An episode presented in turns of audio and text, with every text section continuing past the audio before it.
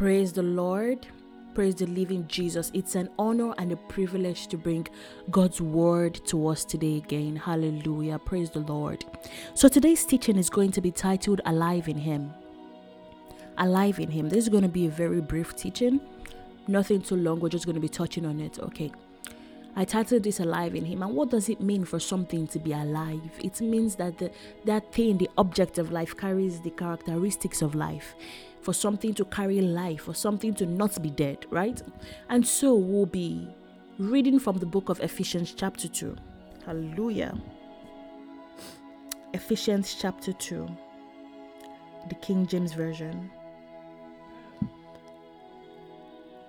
And you hath he quickened, who were dead in trespasses and sins, wherein time past he walked according to the course of this world according to the prince of the power of the air, the spirit that now worketh in the children of disobedience.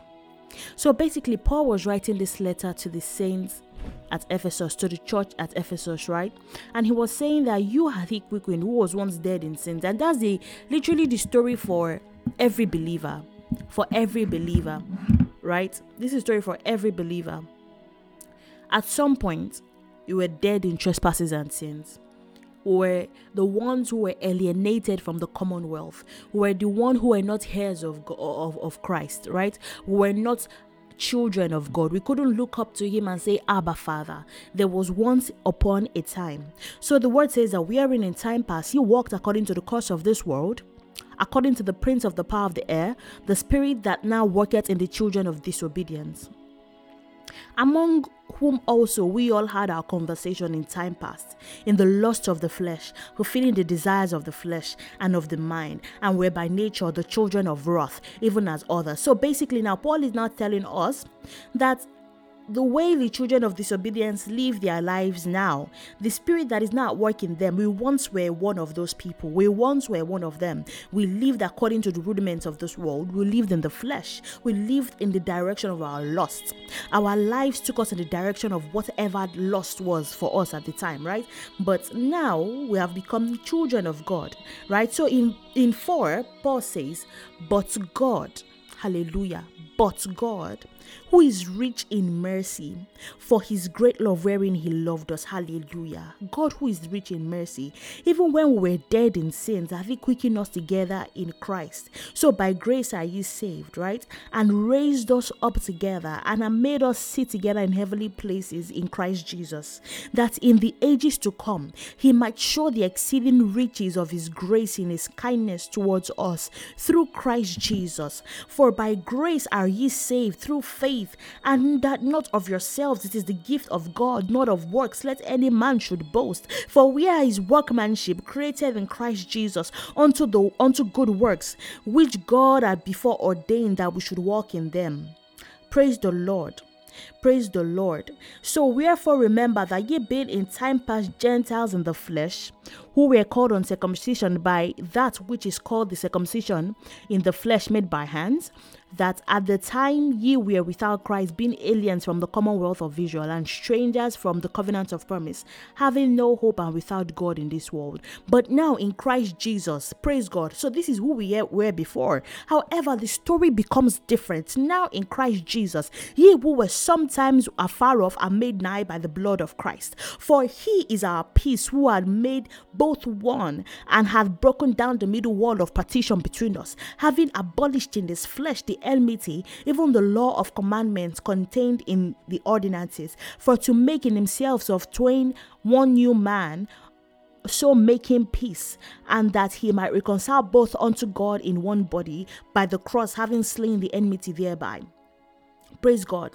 And he came and preached peace to you, which were afar off, and to them that were nigh. For though him, for for through him we both have access by one spirit unto the Father. Now therefore ye are no more strangers and and, and, and foreigners, but fellow citizens with the saints and of the household of God, and are built upon the foundation of the apostles, the prophet, Jesus Christ himself being the chief cornerstone, in whom all the building fitly framed together groweth unto into an, a holy temple in the Lord, in whom ye also have are builded together for an habitation of God through the Spirit. Hallelujah. So basically, this text in Ephesians 2, Apostle Paul is taking his time to tell the church in Ephesus, like, look, this is who you were. This is you were once someone who was dead in your trespasses. You you once lived according to the nature of the flesh. You once lived according to whatever the flesh dictated to you. But now you are no longer that person. Now you are a different person. Now you are this. You see, when you go through the scriptures, you see that the the the, the, the, the word of God, the Bible, is littered and filled with different portions of scriptures, especially in the Pauline epistles where Paul is taking his time to remind the church, to remind the church of their identity, right? And so we had to read that because it points arrows to what we are going to talk about today it points arrows to what we're going to talk about today. So, from scriptures we have read, we have seen that man is naturally in a state of spiritual death outside of the salvation plan, right? So, you see, anyone who is not saved, you, you there is spiritual death at work in that life. It means that uh, although the person is alive in the flesh, spiritually speaking, they are disconnected from the source of life. And so, in today's world, we talk about all kinds of life. We talk about spiritual life, social life, financial life, relationship life, all kinds of life. But we are not spending enough time emphasizing on spiritual life. All right, there are still too many in the world that are spiritually dead for us to not talk about the spiritual aspect of our existence.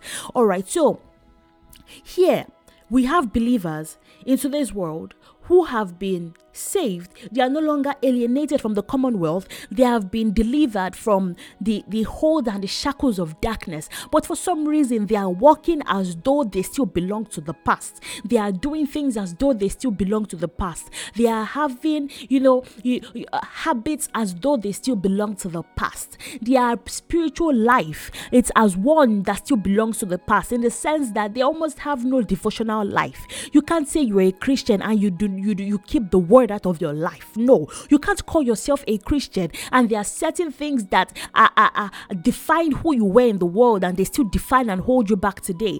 No, the, the thing is this that we are not saying that at some point a believer is not going to experience these situations, these stumbling blocks, this struggle. The problem is staying there, right? The problem is not addressing it. And that is the biggest problem we have in the world today. We have believers sitting, minding their business, living their lives, and the devil comes to give you a false sense of, of who you are, a false identity, comes to give you false information because we know that all he does is lies. He is the father of lies. He's the father of all lies. All he does is tell lies. And so he can be in an atmosphere and try to convince the saints or convince the believer otherwise than who they really are. Try to tell them, no, you are this, no, you are that. Sometimes they come in form of random voices. They will be reminding you of all the things that have happened in the past and how you are not this and how you are not that in an attempt to hold you back. But, dear believer, the word says that if any man be in Christ, he is a new creation. All things are passed away. Behold, all things are become new. Therefore, the limitations and the things, the characteristics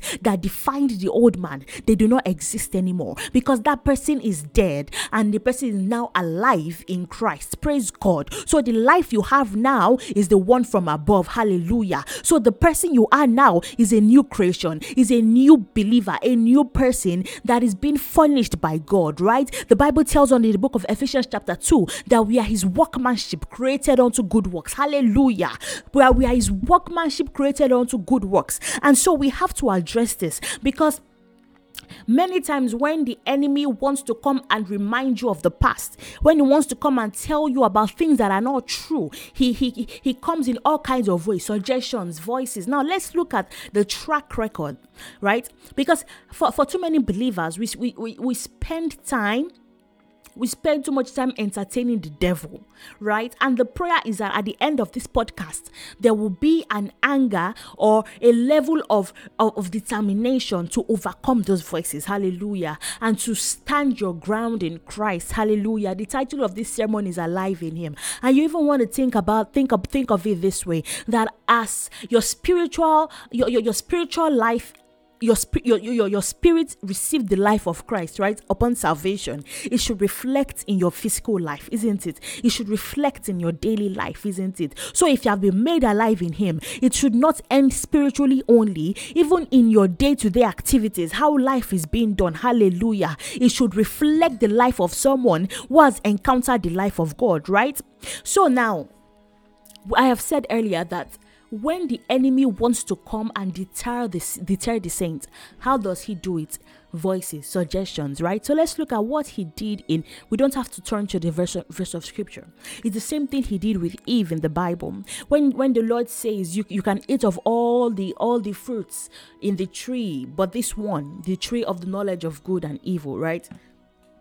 Because it's it's it's it's it's going to make one wise it's going to make one this and that yeah so the enemy comes satan and he meets eve and he doesn't tell eve eve listen eve listen okay if you eat of the fruit right you are going to become wise, yeah, you would know the difference between good and evil. However, you will have an eternal separation from God, which is the source of your life. And from this one action you are doing, the entire human race will be messed up okay? Everything is going to change by this thing you are doing. No no no no no. The devil doesn't come that way. That's a little too obvious doesn't it? So he comes with styles and patterns. He comes with tricks. He comes with voices. He comes with suggestions. He comes with questions isn't it? So the so so we are reminded in the word that we should not be ignorant of the devices of the enemy. Why? Because he doesn't come obviously. He comes through cunning means. They are called devices isn't it? So he meets with eve and he, the, the encounter goes. Oh did God really say this? But you know this, but this and that, right? Isn't it? Until he was able to convince the woman to eat of the fruit, and she convinced her husband, and, and, and, and everything that happened happened, right? And there was spiritual death. There was an eternal separation from the source of life, which was God. And then they had to leave the garden. And you see, the thing about leaving the garden is significant is that they left the presence of God, right? They, they left the presence presence of God. They they could have still stayed in the garden, right? Isn't it? After all, God did not have a physical location on earth where he sat. So they could have still stayed in the garden anyway. However, they had to leave signifying that after disobedience had happened and after man had sinned against God, there was a separation from the God from, from, from the influence and the government of God, isn't it? And so when the new Adam, which is Jesus Christ, came into the picture, he gave new life to man, correcting the ills that the enemy had done, isn't it? Right. So now what's what are we to do? We are to correct the false appearance of the counter nature of sin, isn't it? Right? Because many believers have this experience with sin where it's it's it's like they're in a good place, everything is going well, and all of a sudden, out of nowhere, the enemy just comes with suggestion, and somehow they just find themselves exhibiting the traits of the old man, exhibiting the traits of the fallen nature. Hallelujah.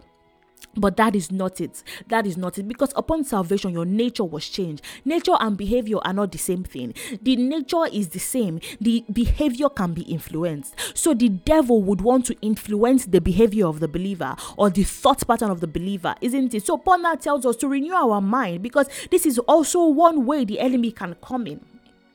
Isn't it? But regardless, whatever way he comes in, we must correct the false appearance of the counter nature of sin. We must not accommodate it and we must not let it dwell. We must not let it sit, isn't it? When the old man wants to show up, it, it, this is false information and it must be corrected with the word of God. It must be corrected with and by the word of God, isn't it? So when he appeared to, to Eve, she entertained it.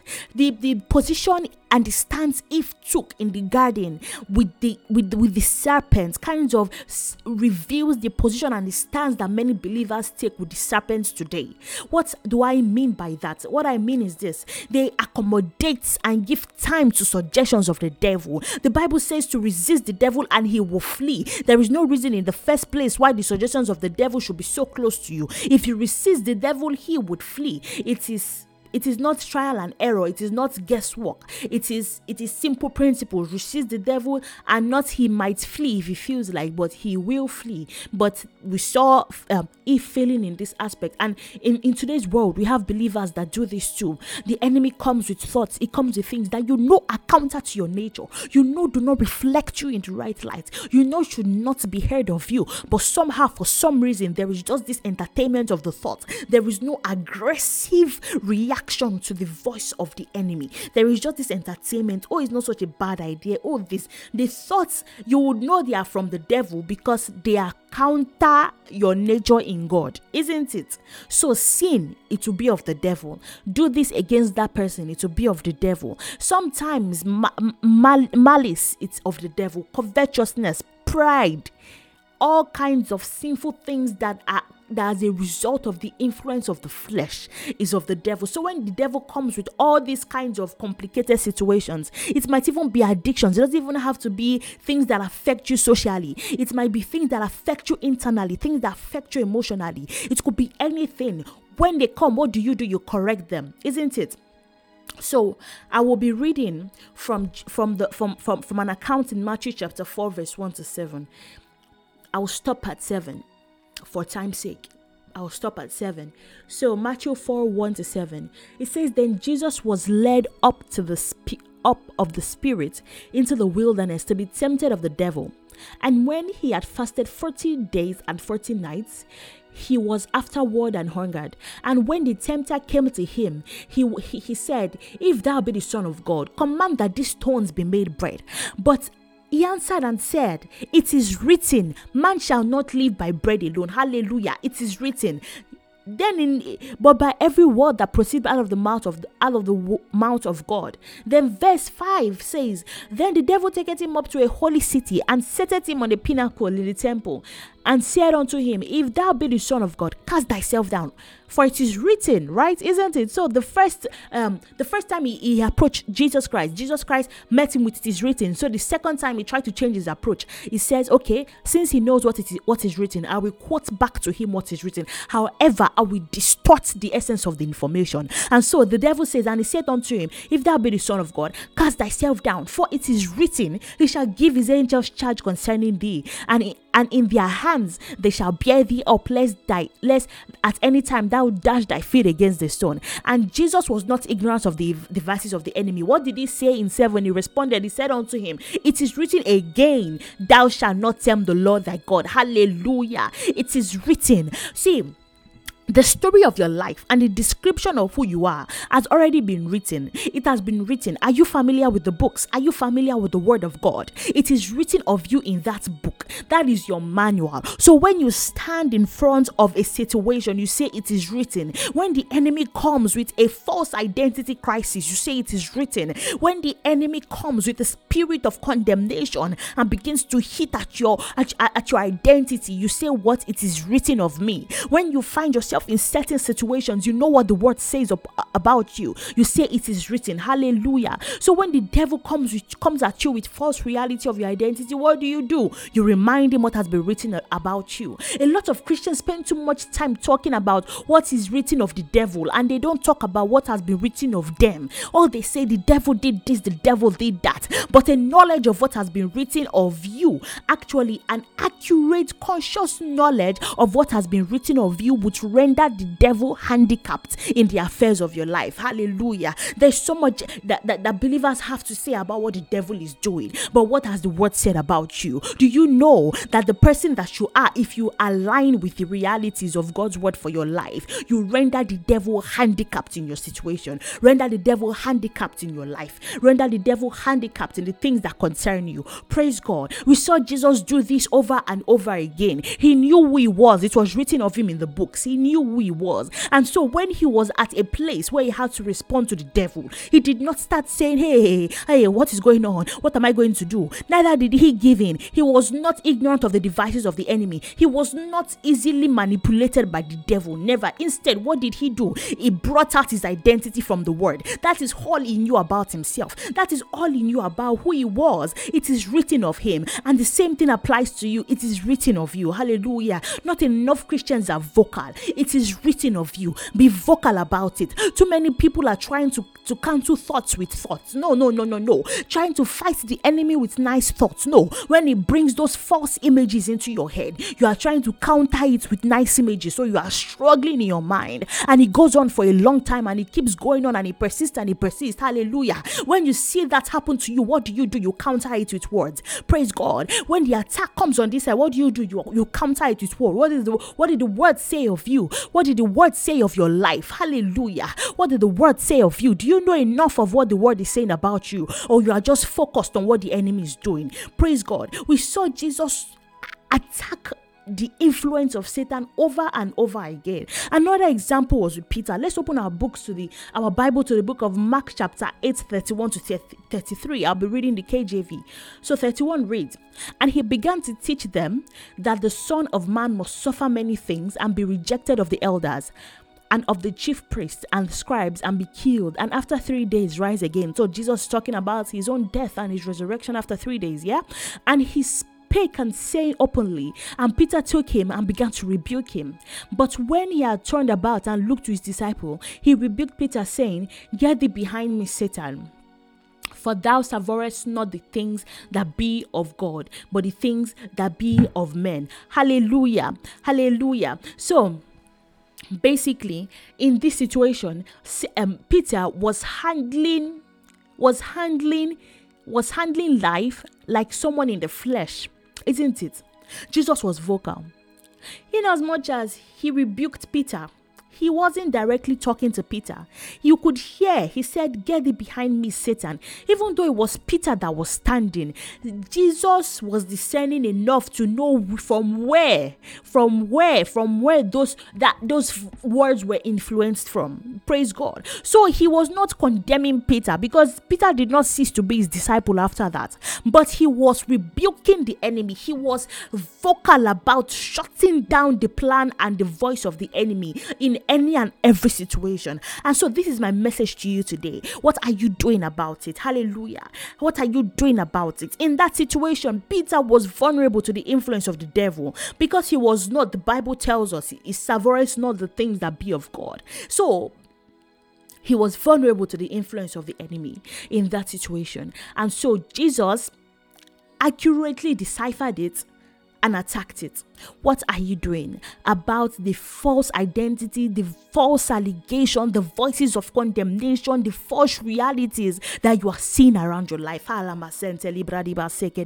What are you doing about it? What are you saying about it? How are you handling it? Are you giving room to the enemy? Are you accommodating the voice of the enemy? Or are you fighting it? Are you fighting it? Are you fighting it? Hallelujah. Are you accommodating or are you fighting? No, if you are accommodating it, you are wrong because you ought to be actively openly, vocally attacking and antagonizing the kingdom of darkness. Do you know why? Because if you do not do it to them, they're already trying to do it to you anyway. The devil hates the average believer. The devil hates the average believer. The devil is not happy that you believe in Jesus Christ. If you think for anybody that gets saved, they are having a nice party and clapping for them in hell, oh no, no, no, you must be mistaken. So, definitely the enemy would want to do his best to to attack your salvation attack your faith attack your mind anything he can do to get you what are you doing about it? Do not accommodate him.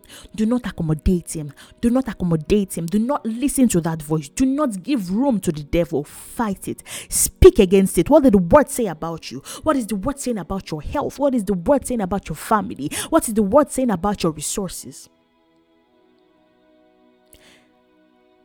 You are not of this world. You have a different source of life, which is Jesus Christ. The Bible refers to you as heirs, co heirs with Christ. Hallelujah. So the things that accompany the life of Christ must accompany you. You are no longer a natural man. And moving forward, you must decide to fight it, to fight the spiritual mediocrity that might be trying to creep into the world. Fight it, push it back to darkness where it comes from because there is no such thing allowed. In the faith, we cannot be mediocre. In the faith, we cannot be one leg in and one leg out. In the faith, we cannot be average. In the faith, we cannot be lukewarm. We must be on fire. Praise God. We already carry that life that makes all of this possible. We already do. Praise the living Jesus. So when the enemy comes, how do you handle the situation? By speaking and being vocal about it. Praise God. And that brings me to the end of my sermon. Father, in the name of Jesus, I pray for everyone who listens to this teaching. I pray in the name of Jesus for fire, fire, fire, fire in their walk with you, Lord. Father, for fire in their devotion with you. In the name of Jesus. Amen.